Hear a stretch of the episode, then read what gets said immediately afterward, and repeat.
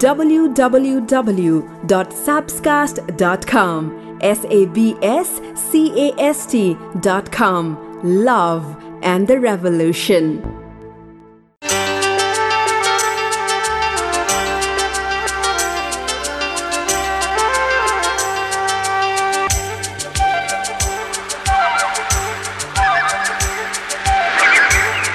चाहे हजारौँ मानिसको जतिसुकै मायाले भरिएको मेसेज किन नआओस्? चाहे हजारौँ मानिसहरूको मायाले भरिएको जस्तोसुकै मेसेज किन नआओस्? तर यो मनलाई आराम त त्यतिखेर मात्रै आउँछ जब कोही आफ्नो प्यारो मान्छेको मेसेज आउँछ। सायद त्यसैले नै यो मेसेज भन्ने चिज यो माया भन्ने चिज खै कस्तो कस्तो?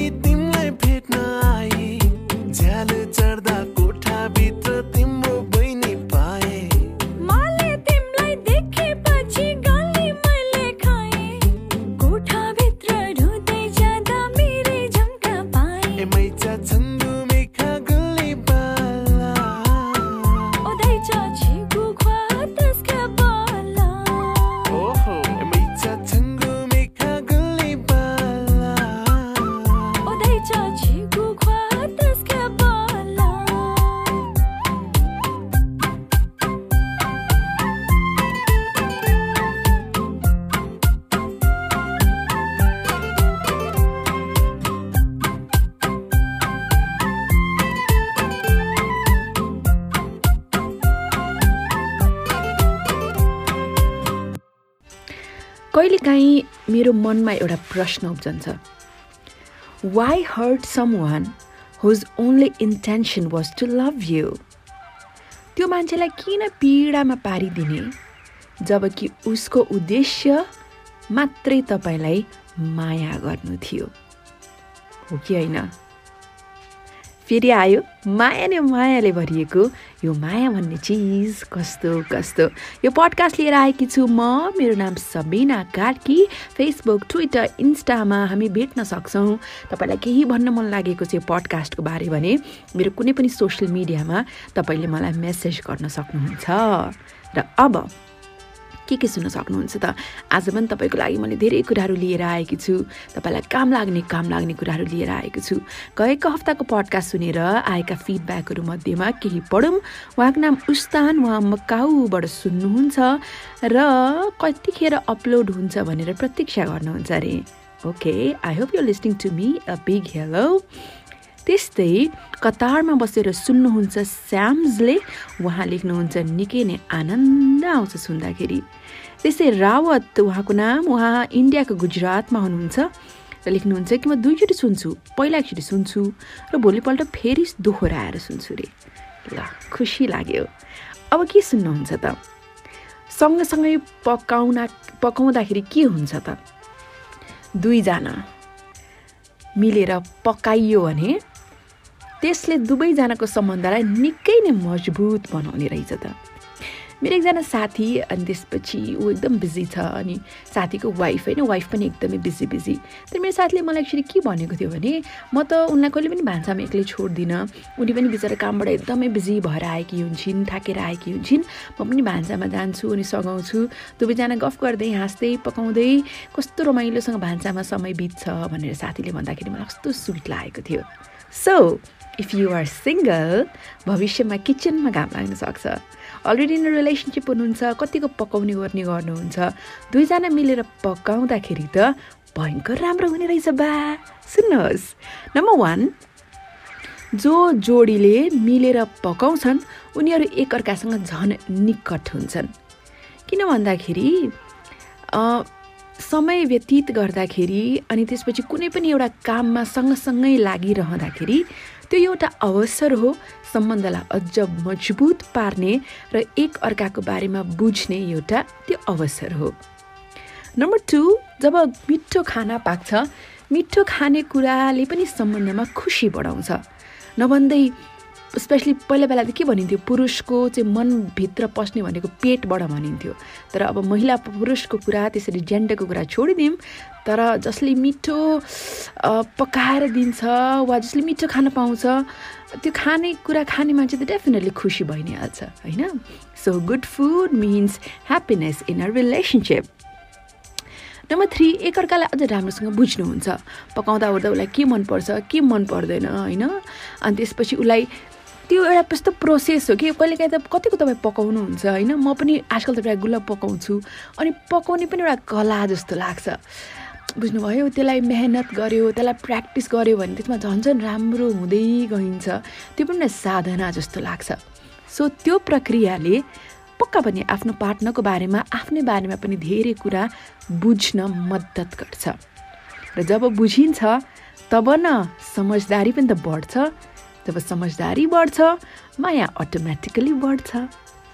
नम्बर फोर तपाईँहरू दुवैजना मिलेर नयाँ नयाँ कलाहरू सिक्नुहुन्छ. दुवैजना एज अ कपल मैले अघि पनि भने पकाउँदाखेरि के हाल्ने के नहाल्ने होइन? अनि कुन तरकारी कसरी पकाउने अथवा कुन रेसिपी कसरी बनाउने अरू देशकोहरू पनि आजकल त युट्युबमा कति धेरै रेसिपीहरू हुन्छ. सो दुवैजना कस्तो हुन्छ भन्दाखेरि नयाँ नयाँ कुरा सिकिसकेपछि हामी जुन पर्सनल डेभलपमेन्ट भनेर भन्छौँ नि त आफ्नो व्यक्तिगत विकासको कुरा गर्दाखेरि दुवैजना मिलेर पक्का पनि त्यसले तपाईँहरूलाई चाहिँ जब मान्छेले केही नयाँ कुरा जान्छ त्यो ज्ञान बढ्नु हो। ज्ञान बढ्नु भनेको राम्रै हो नि होइन? त्यस्तै अर्को चाहिँ एकअर्कासँग समय बिताउन पनि पाइन्छ। भलै त्यो आधा घन्टा होस् एक घन्टा होस् आजकलको भागदौडको जिन्दगी छ। त्यो भागदौडको जिन्दगीमा अथवा नजिकै भए पनि खालि मोबाइल चलाइन्छ होला बोलिँदैन होला। तर त्यसरी पकाउँदै गफ गर्दै मनका कुराहरू सुनाउँदै माया गर्दै hi hi I find it so romantic.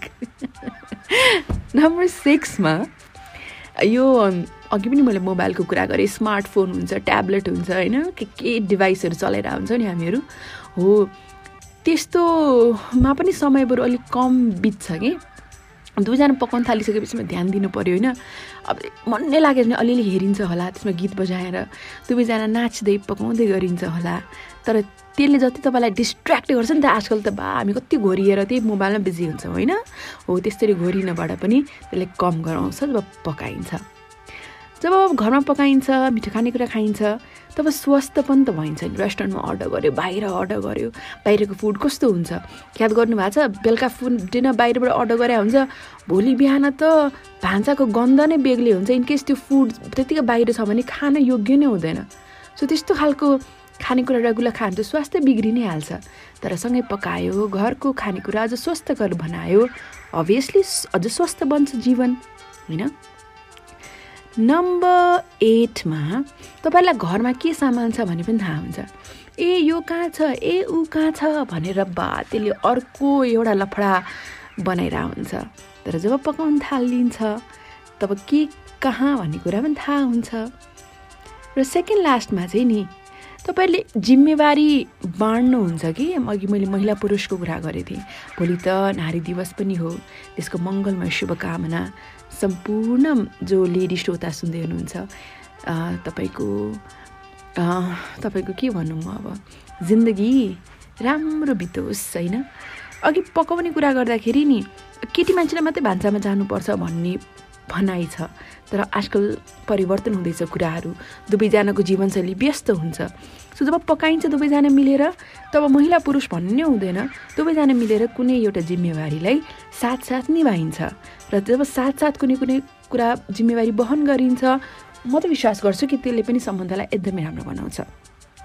र लास्टमा पकाउने भनेको चाहिँ एउटा यस्तो खालको एउटा एक्टिभिटी मानिन्छ कि एकदम तनाव भएको बेला छ भने पनि पकाउँदाखेरि चाहिँ त्यसले आफ्नो तनावलाई कम गरिदिन्छ। मैले एकजना सेलिब्रेटीको इन्टरभ्यू हेरेको थिएँ उहाँले भन्दै हुनुहुन्थ्यो म त लुगा आफै धुन्छु। लुगा धुँदाखेरि के हुन्छ भने मलाई एकदम सोच्न मद्दत हुन्छ। कहाँ के गरौँ भनेर मेरो त्यो क्रिएटिभिटीलाई त बुस्ट गर्छ लुगा धुँदा भनेर भन्नुहुन्थ्यो कि। सो पकाउँदाखेरि पनि तनाव हट्छ। सो इमेजिन गर्नुहोस् त ब्याकग्राउन्डमा मिठो गीत बजिरहेको छ रोमान्टिक गीत अथवा यही पडकास्ट बजिरहेको छ। दुवैजना मिलेर आज यो पकाउने भनेर फैसला गर्नुहुन्छ।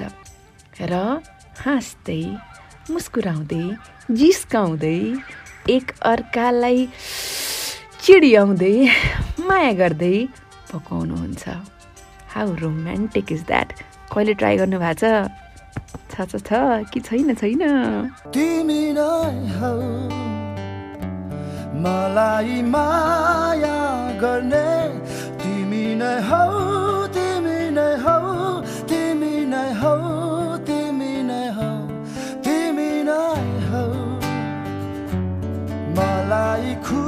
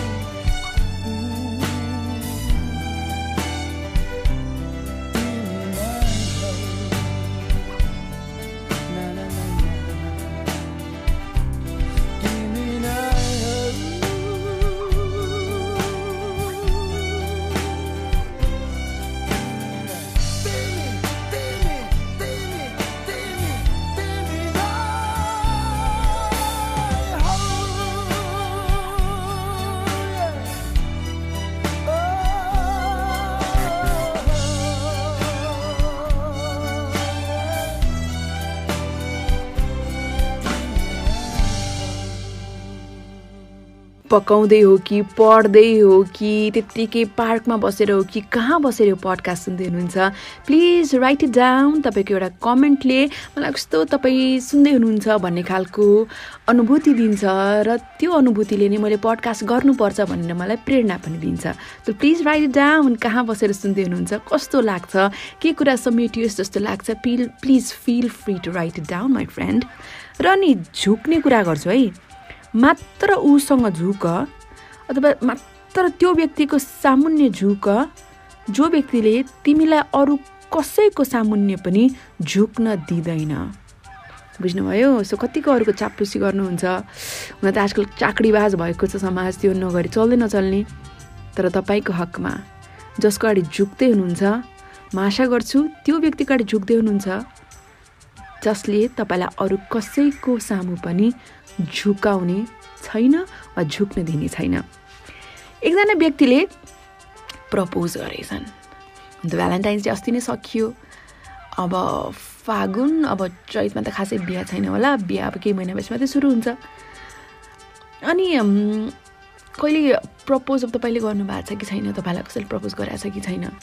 तर उनले यस्तो मजाले प्रपोज गरेछन् कि उनको के कुरा गर्नु?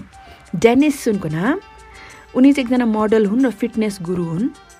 उनले चाहिँ आफ्नै गर्लफ्रेन्डलाई प्रपोज गर्दाखेरि कुनै पनि खर्च वर्चको चाहिँ ध्यान मतलब वास्तै गरेनछन् कि जति खर्च भए पनि होस् भनेर। उनले के गरेछन्? इभेन्ट प्लान गर्ने मान्छेहरूलाई पनि हायर गरेछन्। फुलको व्यापारीहरूसँग पनि कुरा गरेछन्। स्टाइलिस्टहरूसँग पनि कुरा गरेछन्। फोटोग्राफरहरूसँग पनि कुरा गरेछन्।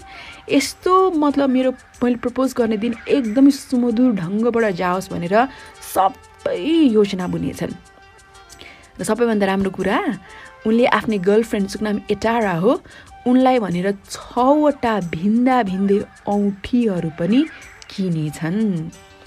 सो उनले के गरेछन् भने प्रपोज गर्ने बेलामा एउटा यस्तो यो मुटुको सेप भएको एउटा बट्टाभित्र चाहिँ त्यो छवटा औँठी नै राखेर दिएछन् र तिमीलाई कुन मनपर्छ त्यही नै रोज भनेर पनि रोज्न लगाएछन्। जब गर्लफ्रेन्डले अब कुन औँठी लिउँ भनेर रोज्दै थिइन् तब ठ्याक्क उनको अगाडिपट्टि चाहिँ भित्तामा पुरा ब्यानरमा चाहिँ के के के के अक्षरहरू लेखिएको एउटा चिठी आएछ अगाडि होइन? त्यसमा के लेखिएको थियो भने आज यो विशेष दिनमा म चाहन्छु यस्तो केही गरौँ जसले तिम्रो मुहारमा दिनभर मुस्कान छाइरहोस्। र तिम्रो मुहारमा मुस्कान त्योभन्दा ठुलो उपहार मेरो लागि के पो हुन्छ र? तिमी एक यस्ती केटी हौ जसको मनभित्र माया छ समर्पण छ मात्र मेरो लागि। एक यस्ती केटी हौ तिमी जो अत्यन्तै इमान्दार छौ जसले मलाई सबैभन्दा बढी माया गर्छौ अनि मलाई अझ राम्रो होस् भन्नको लागि हर सम्भव प्रयास पनि गर्छौ हाम्रो मायाको गहिराई त्यति महसुस गराइदिने त्यस्तो विशेष केटी हौ तिमी। एक यस्ती केटी जो मेरो सोलमेट हो a lover a confident and a best friend एक यति सुन्दर आत्मा हौ। जुन भगवान्ले आफ्नै हातले मेरै लागि सिर्जना गरेका हौ। त्यसैले आजको यो विशेष दिनमा म तिम्रो लागि यस्तो उपहार दिँदैछु। मैले दिन सक्ने सबैभन्दा राम्रो उपहार मेरो मन मुटु मेरो आत्माले म तिम्रै हुन चाहन्छु।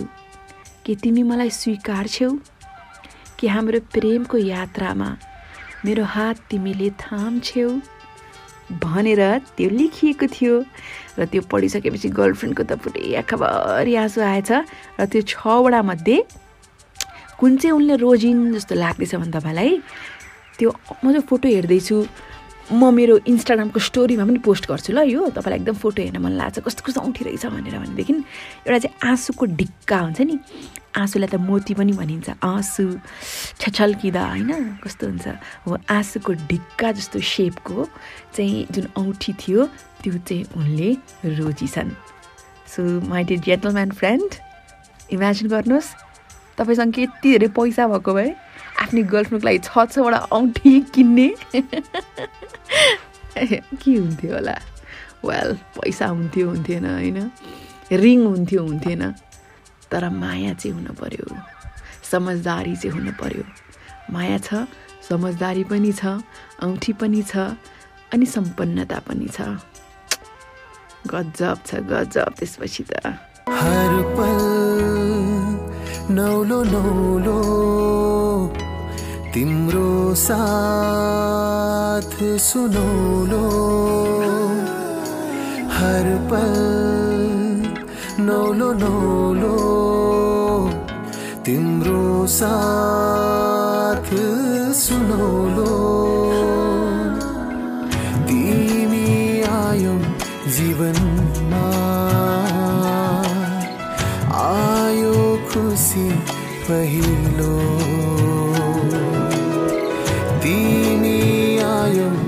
जीवनमा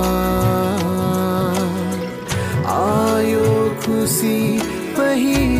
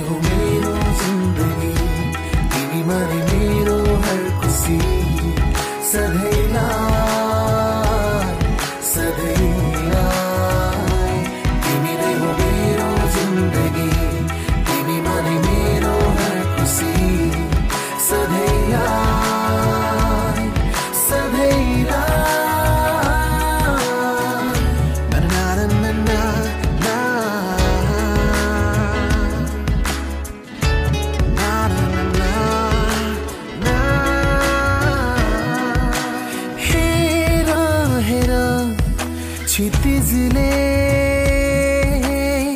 तिम्रो रङ्ग चोर्यो। बसन्ती पवनमा तिम्रो तिम्रो सुबास घुल्यो चन्द्रमाले ईर्ष्या गर्छ। देख्छ तिमीलाई जहिले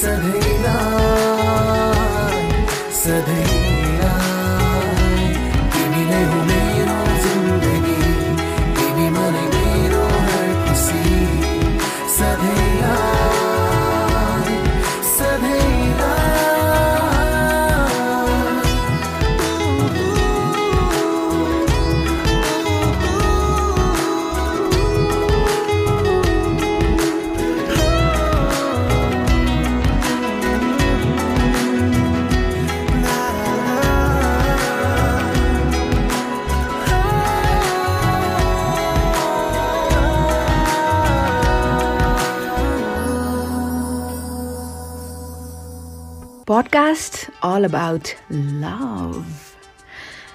राम्रो मान्छेहरूमा एउटा नराम्रो कुरा के हुन्छ थाहा छ उनीहरूले नि अरूलाई पनि नि राम्रो नै ठान्छन् कि? भन्दा अरू सबैले पनि त राम्रै गर्छन् भन्ने खालको बुझ्छन्। र त्यो राम्रो पनि होइन। किन भन्दाखेरि नि हरेक व्यक्ति कहाँ राम्रो हुन्छ? तपाईँले कतिको धोका पाउनु भएको छ कतिका बदमासहरूसँग तपाईँको भेट भएको छ कस्ता कस्ता मान्छेहरू हुन्छन् है संसारमा। त्यसैले मैले तपाईँलाई नेगेटिभ हुनुहोस् त भनेकै होइन। म पनि जहिले पनि पोजिटिभिटीकै कुराकानी गर्ने मान्छे हुँ। तर पनि दुनियाँमा दुनियाँ गोलो छ। सबै मान्छे त्यत्तिकै सुन्दर नहोलान्। सबै मान्छे देखाउँदा जस्तो देखिन्छन् त्यस्तै नहोलान्। किनभने मान्छे नि यो मनमा पनि मस्तिष्क राख्ने मान्छेहरू हुन्छन् कि? मनले त कसरी सोध्छ? बिना कुनै लक्ष्मण रेखा सोचिदिन्छ मनले। तर जब मनमा दिमाग हुन्छ तब डरलाग्दो हुन्छ। त्यस्ता मान्छेहरूसँग बचेर रहनुहोस् है त्यति हो मैले भन्ने। म लास्ट विक एउटा पार्टीमा गएको थिएँ कि। अनि दुईजना श्रीमान श्रीमती हाम्रो एकदम राम्रो साथी। अन्त दुईजनालाई यस्तै ठट्टाटर गरिरहेको थिएँ। अनि उनीहरूको छिट्टै म्यारेज एनिभर्सरी आउन आँट्यो भन्दै थिएँ अनि मैले भनेँ कि ल तपाईँ दुवैजना आफ्नो सम्बन्धलाई तिन शब्दमा भन्नु त। भने यस्तै भनेको। अनि केटा केटाले भन्नुभयो लभ प्रस्पेरिटी एन्ड फाइट अनि केटीले के आन्सर दिने? तपाईँको चाहिँ के हो तिन शब्द भन्दा त? लाइफ गोज अन भन्नुभयो। अनि मैले किन त्यस्तो भने? भनेको त ए सम्बन्ध भने चलिहाल्छ नि बच्चा हुर्क्या जस्तै गइहाल्छ नि सम्बन्ध भन्नुभयो कि। उहाँले भन्नुभएको पनि सही हो केही हदसम्म मलाई सोध्नुहुन्छ भने चाहिँ गइहाल्छ चलिहाल्छ। तर यो भागादौडको जिन्दगीमा केही मिनी एफर्टहरू पनि हुन्छ जुन हरेक दिन तपाईँले लगाउनु पर्ने हुन्छ। चलिहाल्छ गइहाल्छ भन्दा पनि केही कुराहरू तपाईँले ध्यान दिनुभयो भने त्यसले तपाईँलाई हानि होइन फाइदै गर्छ। सिम्पल कुराहरू म तपाईँलाई सम्झाउँछु है त सम्बन्धमा हुनुहुन्छ भने। नम्बर एक क्वालिटी टाइम दुईजना हुँदाखेरि फोन बन्द गर्ने गर्नुहोस्। फोन तल राख्ने गर्नुहोस्। जतिखेर पनि फोनमा घोत्लिएर मात्रै उसको कुरै नसुनिदिने? न दुईजना बस्दाखेरि चाहिँ एटलिस्ट गफ होस् कुराकानी होस् मनको कुराहरू साटासाट होस् फोन राख्नुहोस्। नम्बर टू के भइरहेको छ एकअर्काको जिन्दगीमा भनेर एकदम नियमित रूपमा अपडेटेड हुनुहोस् कि? उसलाई के कुराले बा चिन्ता दिइरहेछ कि? ऊ के कुराले एकदमै खुसी छ कि? एकदम एकअर्काको जिन्दगीको बारेमा अपडेटेड हुनु एकदम आवश्यक छ है। कम्युनिकेसन भन्छौँ नि हामी सम्बन्धमा। आजकल सम्बन्धमा यसो हेर्दा त डिभाइसेसहरू हावी हुँदैछन्। त्यसरी त्यसरी डिभाइसहरू र डिभाइसले के गर्छ? कनेक्ट कसरी गराउँछ भन्नु त? बाहिर दुनियाँसँग यसरी कनेक्ट गराउँछ त्यसको अर्थ उसले चिट गर्छ लौ न तपाईँ डराउनु पर्छ भने होइन मैले। होइन? त्यो चिटिङ भन्ने कुरा फेरि अर्कै च्याप्टर हो त्यसमा कुनै दिन जाउँला भन्न खोजेको त्यस्तो अवस्थामा एकअर्कासँग अपडेटेड चाहिँ हुनुपर्छ एकअर्काको बारेमा। नम्बर थ्री कहिलेकाहीँ आफूले पनि प्लान गर्नुहोस् न कुनै भेकेसन हुनसक्छ उसको लागि केही मुभी नै हेर्ने हुनसक्छ जहिले पनि उसले नै गर्नुपर्छ भन्ने छैन नि त। तपाईँले पनि लिड गरेर प्लानिङ गर्न सक्नुहुन्छ एकअर्काको लागि। नम्बर फोरमा एकअर्काको जुन सेक्सुअल लाइफ हुन्छ त्यसलाई पनि तपाईँले अझ रोचक बनाउन सक्नुहुन्छ। अब यसमा म एक्स्ट्रा केही पनि बोल्नुवाला छैन। You know it better number five उसको लागि अझ पनि राम्रो देखिदिने प्रयास गर्नुहोस्। हेयर कट हुनसक्छ दाढी काटेर हुनसक्छ चिटिक्क पऱ्यो हुनसक्छ। हे मान्छे मन पऱ्यो सबै कुरा मन परिहाल्छ नि भन्ने खालको त हो। जहिले पनि फोहोरी भएर बस्ने नङ्गे नकाट्ने दारी मात्रै पाल्ने बाँच्न पनि नआउने हे त्यस्तो पार्टनर त के मजा भएर। होइन र? त्यस्तै नम्बर सिक्समा हरेक पल बी अनेस्ट एन्ड ओपन म त एकदम यो कुरामा विश्वास गर्छु। जस्तोसुकै परिस्थिति किन नआओस्? खुला किताब बनेर इमान्दार चाहिँ हुनुपर्छ है। न त दुःख पाइन्छ। त्यसै नम्बर सेभेनमा चाहिँ एकदम एकअर्काको बारेमा अथवा उसको बारेमा ससानो डिटेलहरू पनि याद गर्नुहोस् न। जस्तै उसलाई कुनै किताब पढ्न मन लागेछ कि उसको बा पर्फ्युम अथवा बडी स्प्रे सकिएर किन्नु पर्यो हो कि उसलाई के कुरा उसलाई गरेको म उसलाई तरकारीमा खुर्सानी हालेको मन पर्दैन कि होइन? ससानो कुरा जसले सम्झिदिन्छ नि आफ्नो बारेमा यस्तो खुसी लाग्छ। तपाईँको बारेमा अरू कसैले त्यस्तो गरिदियोस् त how happy you will be होइन? अनि एटमा आफ्नो माया शब्दबाट र व्यवहारबाट पनि झल्काउनुहोस्। बोल्न त आवश्यक छ। स्पेसली बाहिर निस्कने बेलामा अथवा बाई भन्ने बेलामा अङ्गालो हुनसक्छ वा मायाले चुम्ने हुनसक्छ त्यो त एकदम साटासाट गर्नुपर्छ जस्तो मलाई लाग्छ होइन? सो शब्दले होस् वा एक्टिभिटीले होस् आफ्नो माया व्यक्त गरिराख्नुहोस्। ए उसलाई थाहा छ नि मैले माया गर्छु भन्ने खालको एटिट्युड हुँदैन है हुँदैन। र सेकेन्ड लास्टमा आफ्नो पार्टनरलाई जहिले पनि आफ्नो जीवनको प्राथमिकता बनाउनुहोस्। प्रायोरिटी वाइज मेरो कुरा सुन्नुहुन्छ भने त प्रायोरिटी वाइज आफ्नो पार्टनर नम्बर एकमै आउनु पर्यो। आमा बुवा हुनुहुन्छ दाजुभाइ दिदीबहिनी छन् आफन्तहरू छन् सन्तान होलान्। तर अन्तमा त दुईजना मात्रै हो नि त। अनि जो आफ्नो लागि हो उसैलाई प्रायोरिटीमा नराखेर साथीभाइ भन्दै काम भन्दै हिँड्यो अनि त्यसपछि दुःख पायो। त्यस्तो हो नि त। बुझियो? सो तपाईँ आफै पनि स्मार्ट हुनुहुन्छ। तर अघि मैले भनेका माथि नौवटा जति कुराहरू भने नि आफ्नो डे टु डे लाइफमा तपाईँले चेकलिस्ट बनाउनुहोस्। नौवटामा तपाईँले कतिवटा गरिरहनु भएको छ? पाँचभन्दा माथि छ भने थम्स अप होइन? एकदम कम्बो भने लौ है लौ बेलैमा बुद्धि पलाओस्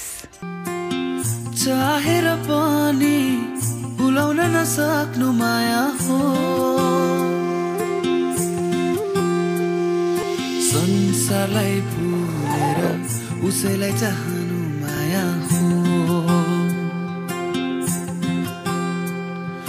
सानो यो मनमा उसैलाई बसाउनु माया हो। पाउनेलाई माया वरदान माया बुझ्नेलाई माया संसार।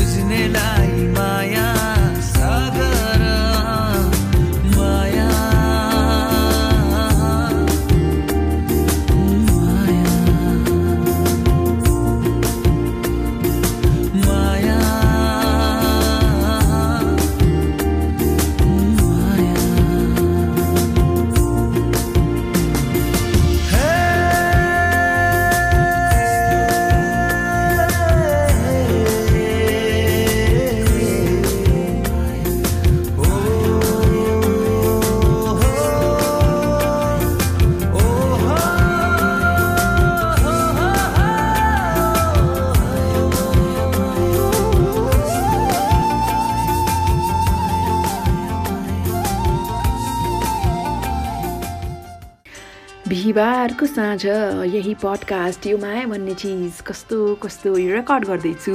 रातिको समय छ अब त गर्मी आउला आउला जस्तो छ अब चिसो खासै छैन काठमाडौँको कुरा गर्नुहुन्छ भने। र अब तपाईँको लागि के एउटा कुरा आउँदैछ त? कदर हामी अरूको कतिको कदर गर्छौँ। जो व्यक्ति आफ्नो जीवनमा हामीले पाउँदैनौँ नि उसलाई सम्झिरहन्छौँ।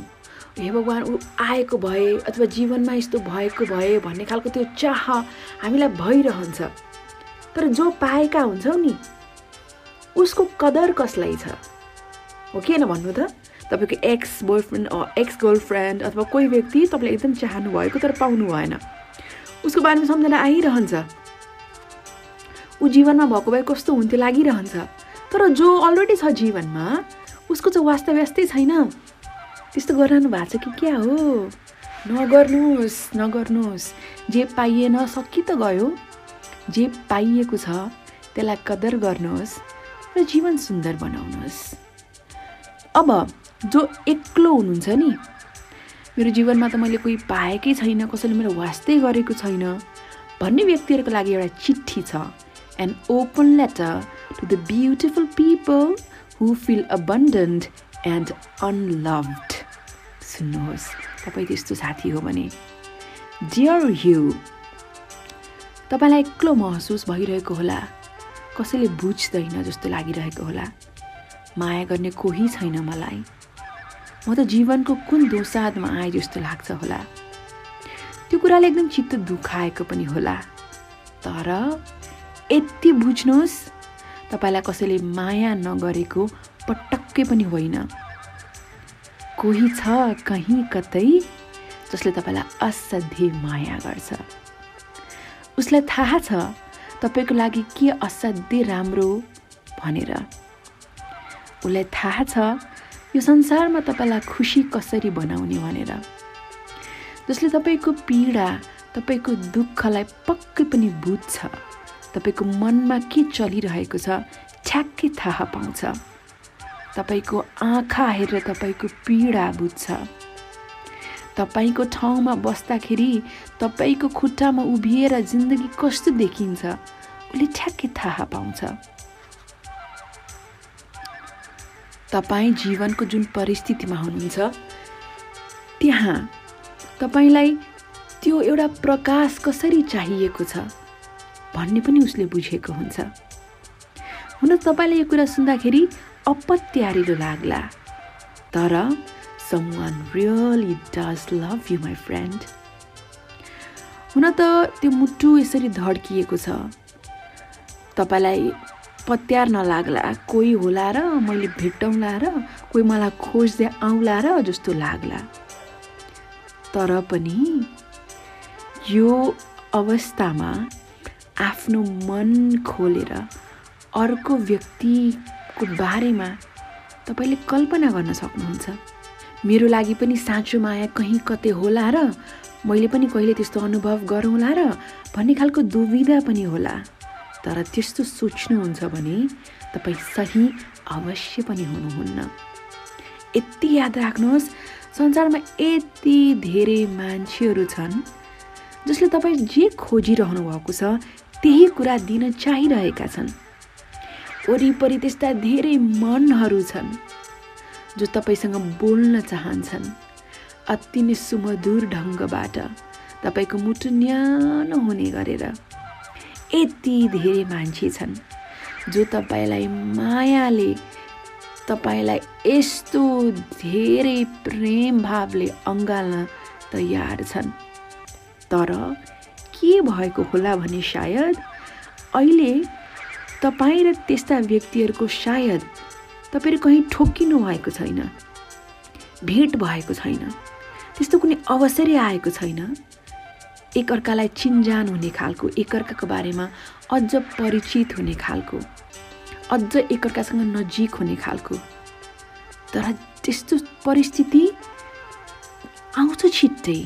तपाईँ एउटा कुरामा चाहिँ के विश्वासमा अडिग रहनुहोस् भने त्यस्ता खालका व्यक्तिहरू छन् र जस्तो सुकै परिस्थिति आए तापनि त्यो दिन आउनेछ त्यो समय आउनेछ जब तपाईँले त्यस्ता व्यक्तिहरूलाई भेट्नुहुनेछ। बिहान उठ्दाखेरि आफ्नो ओछ्यानमा आफूलाई एक्लै अनुभव हुन्छ होला। तर पिर नलिनुहोस्। त्यो दिन छिट्टै आउनेछ जब तपाईँले आफ्ना त्यस्ता पलहरू पनि आफूले सोचे जस्तै मान्छेसँग बाँड्नुहुनेछ। आफ्नो बाँकी रहेको जीवनभर। अन्तत तपाईँले त्यस्तो व्यक्तिलाई भेट्नुहुनेछ जसले कहिले पनि तपाईँलाई एक्लो थिए भन्ने खालको महसुसै हुन दिँदैन। अहिलेको अवस्थामा तपाईँ एक्लो महसुस गरिरहँदाखेरि यो एक्लोपनले आफूलाई आफ्नो मुटुलाई भाँचिन नदिनुहोस् टुट्न टुटाउन नदिनुहोस्। बरु अझ मजबुत बन्नुहोस्। अघि मैले भनेको मायामा विश्वास राख्नुहोस्। र यतिखेर तपाईँले के बुझ्नुहोस् भने तपाईँलाई अरू कसैले माया नगर्ने होइन। बस आफूमा त्यो आत्मविश्वास बढाउनुहोस्। You are loved you are going to feel loved भनेर अझ पनि त्यो आत्मविश्वास बढाउनुहोस्। र जबसम्म त्यो व्यक्तिसँग भेट हुँदैन तब के गर्नुहोस् भने आफूले आफूलाई अझ ज्यादा तपाईँ माया गर्नुहोस्। कि तपाईँले सोचेको जस्तो जीवन यही हो त? हो भने ठिक छ। होइन भने कस्तो जीवन चाहनु भएको थियो? अझ राम्रो पढ्ने हो कि अझ राम्रो काम गर्ने हो कि अझ राम्रो कमाउने हो कि अझ आफूलाई फिट राख्ने हो कि? ती सबै कुराहरू गर्नुहोस्। र जब तपाईँलाई त्यस्तो गर्नुहुन्छ तपाईँले आफूले आफूलाई झन् माया गर्नुहुन्छ।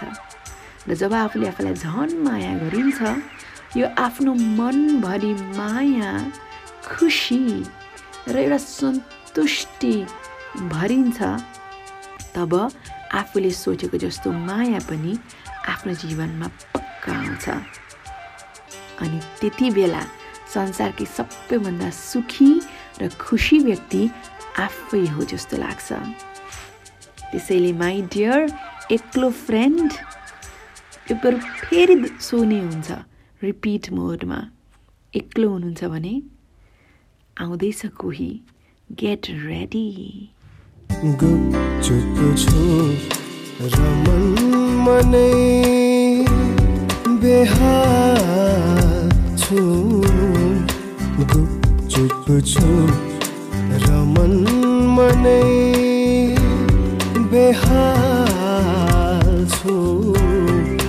तिम्रो नजरको छुरीको अर्को शिकार हो।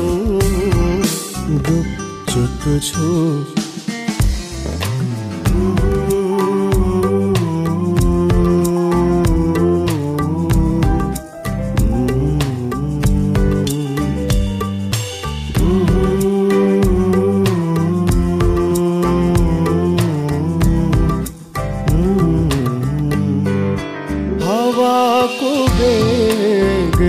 तिमीलाई छोई बहिरहँदा।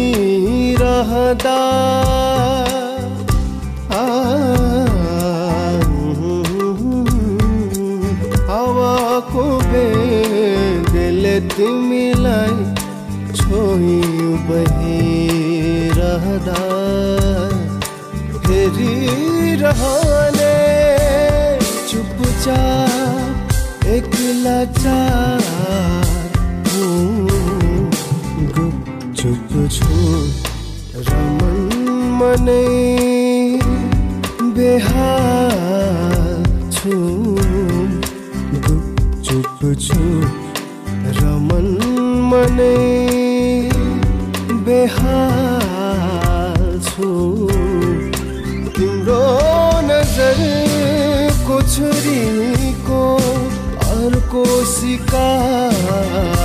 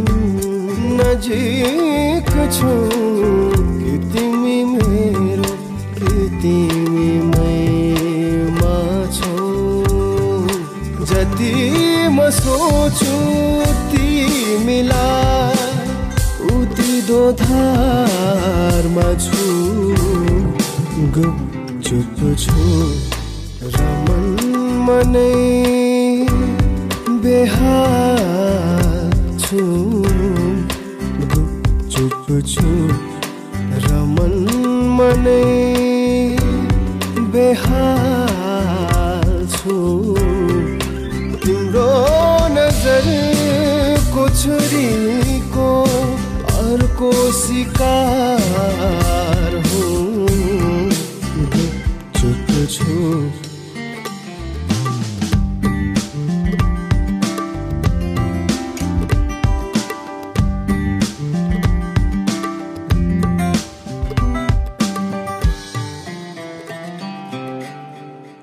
बाई भन्नुभन्दा अगाडि बाइकै बारेमा म केही कुरा भन्न चाहन्छु है। कहिलेकाहीँ नि मान्छेले ल ओके बाई त भन्छन् होइन। तर त्यसको सट्टामा उनीहरू ओके बाई सुन्न चाहँदैनन्। उनीहरू चाहन्छन् तपाईँ उनलाई रोक्नुहोस् मनाउनुहोस् र कुराकानी गर्नुहोस्। त्यसैले आफ्नो प्यारो मान्छेले नचाइ नचाइ पनि ओ बाई भन्दैछ भने यस्तो इगो नहोस्। उसलाई रोक्नुहोस् मनाउनुहोस् कुरा गर्नुहोस् अनि गुड बाई नहोस् बरु अझ ज्यादा माया होस्। र अब एउटा कुरा म पढेर सुनाउन चाहन्छु। यो मैले मेरो फेसबुकमा राखेकी थिएँ।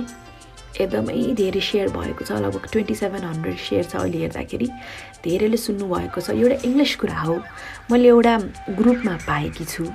स्पेसली केटी मान्छेको लागि म समर्पित गरेर यो पढ्न चाहन्छु। So my dear ladies this is just for you तपाईँले उसलाई फेसबुकमा देख्नुहुन्छ। उसको प्रोफाइल हेर्नुहुन्छ। नयाँ गाडी चलाउँदो रहेछ। ह्यान्डसम छ। उसले मेसेज पनि गरेछ तपाईँलाई। तपाईँले रिप्लाई गर्नुभयो। दुवैजना एक्साइटेड तपाईँ उसँग कुराहरू अघि बढेको देख्न चाहनुहुन्छ।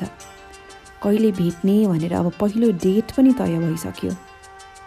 राम्ररी हुनुहुन्छ तपाईँ। लुगा पनि छिटिक्क लाउनुहुन्छ उसलाई भेट्नको लागि। बास्नादार भएर जानुहुन्छ। अनुहारमा मेकअप लगाउनुहुन्छ। तरो ताजा देखिनु भएको छ।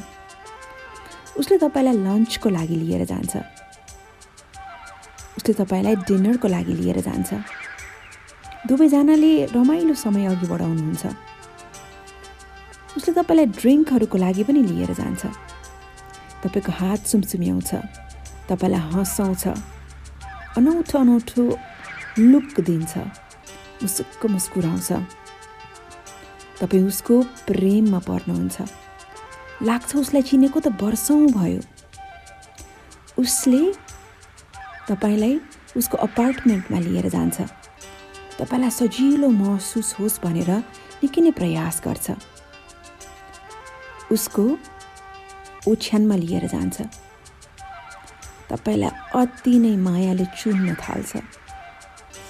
उसको त्यो शक्ति देखेर तपाईँ लट्ठ पर्नुहुन्छ। र आफूलाई कमजोर महसुस गर्नुहुन्छ।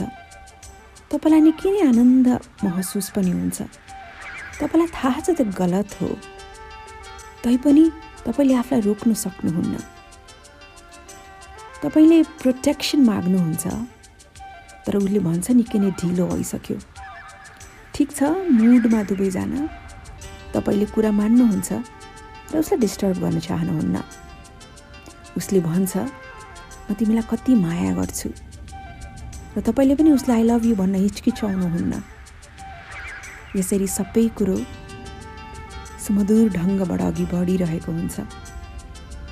र त्यो रोमाञ्चक समयपछि उसले तपाईँलाई उसको भान्सामा लिएर जान्छ।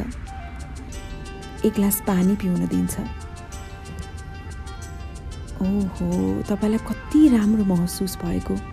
त्यो व्यक्ति कति विशेष जस्तो महसुस भएको। मेरो लागि भनेको मान्छे यही हो भने जस्तो तपाईँलाई लाग्छ। जे होस् तपाईँ आफ्नो लुगाहरू लगाउनुहुन्छ। अनि घर फर्कन तयार भन्नुहुन्छ उसले तपाईँलाई ट्याक्सीसम्म छोडिदिन्छ। तपाईँको गालामा चुम्छ मायाले। र भन्छ निकै नै रमाइलो भयो। तपाईँको हातमा केही पैसा थमाइदिन्छ। र तपाईँ मुसुक्क मुस्कुराउँदै भन्नुहुन्छ भोलि भेटौँ ल। ऊ मौन रहन्छ।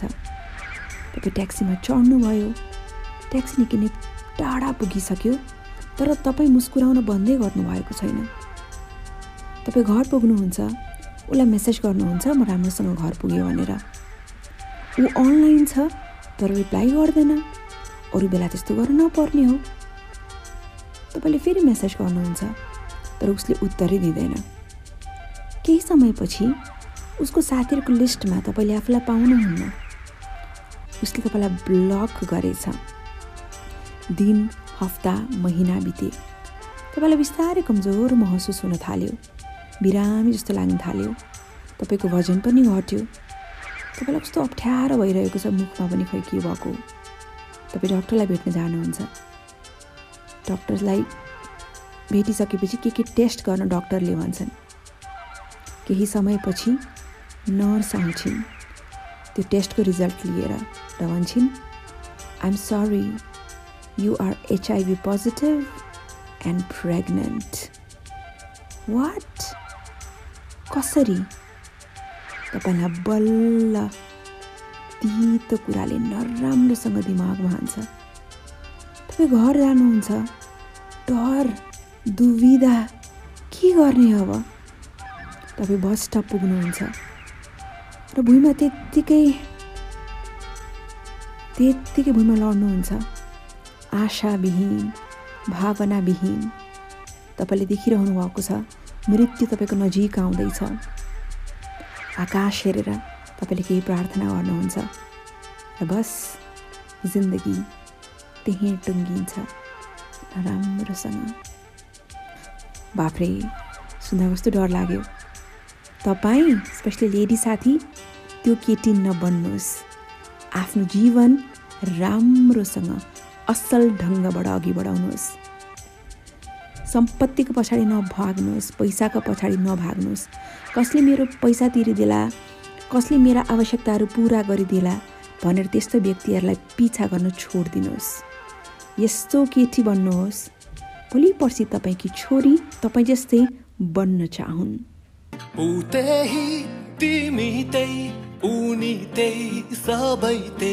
वृक्ष त्यही पशु आकाशमा उड्ने पन्छी त्यही तिमी त्यही उनी त्यही सबै त्यही वृक्ष त्यही पशु त्यही आकाशमा उड्ने पन्छी त्यही धरतीमा बन्ने छाया भिन्दै। धरतीमा बन्ने छाया भिन्दै भित्री ज्योति उस्तै पन्छन्। नारायण नारायण नारायण भज मन नारायण नारायण।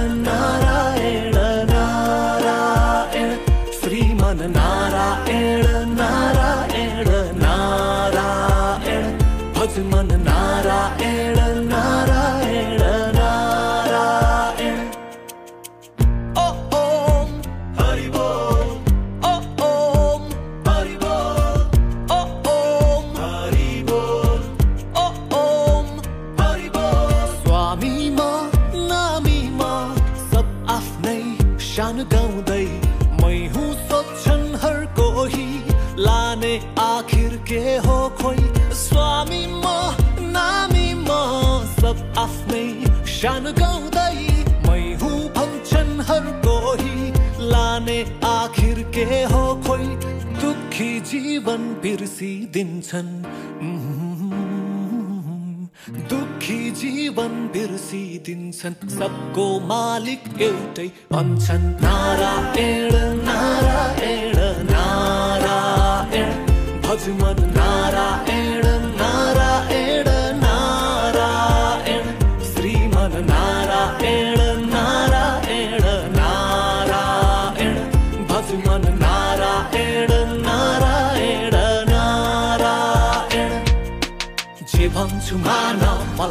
जान सदच्छौहरू क्षण गर स्मरण सदैव मेरै गुण भन्दा लाग्ला तिमीलाई गर्दैछु अभिमान।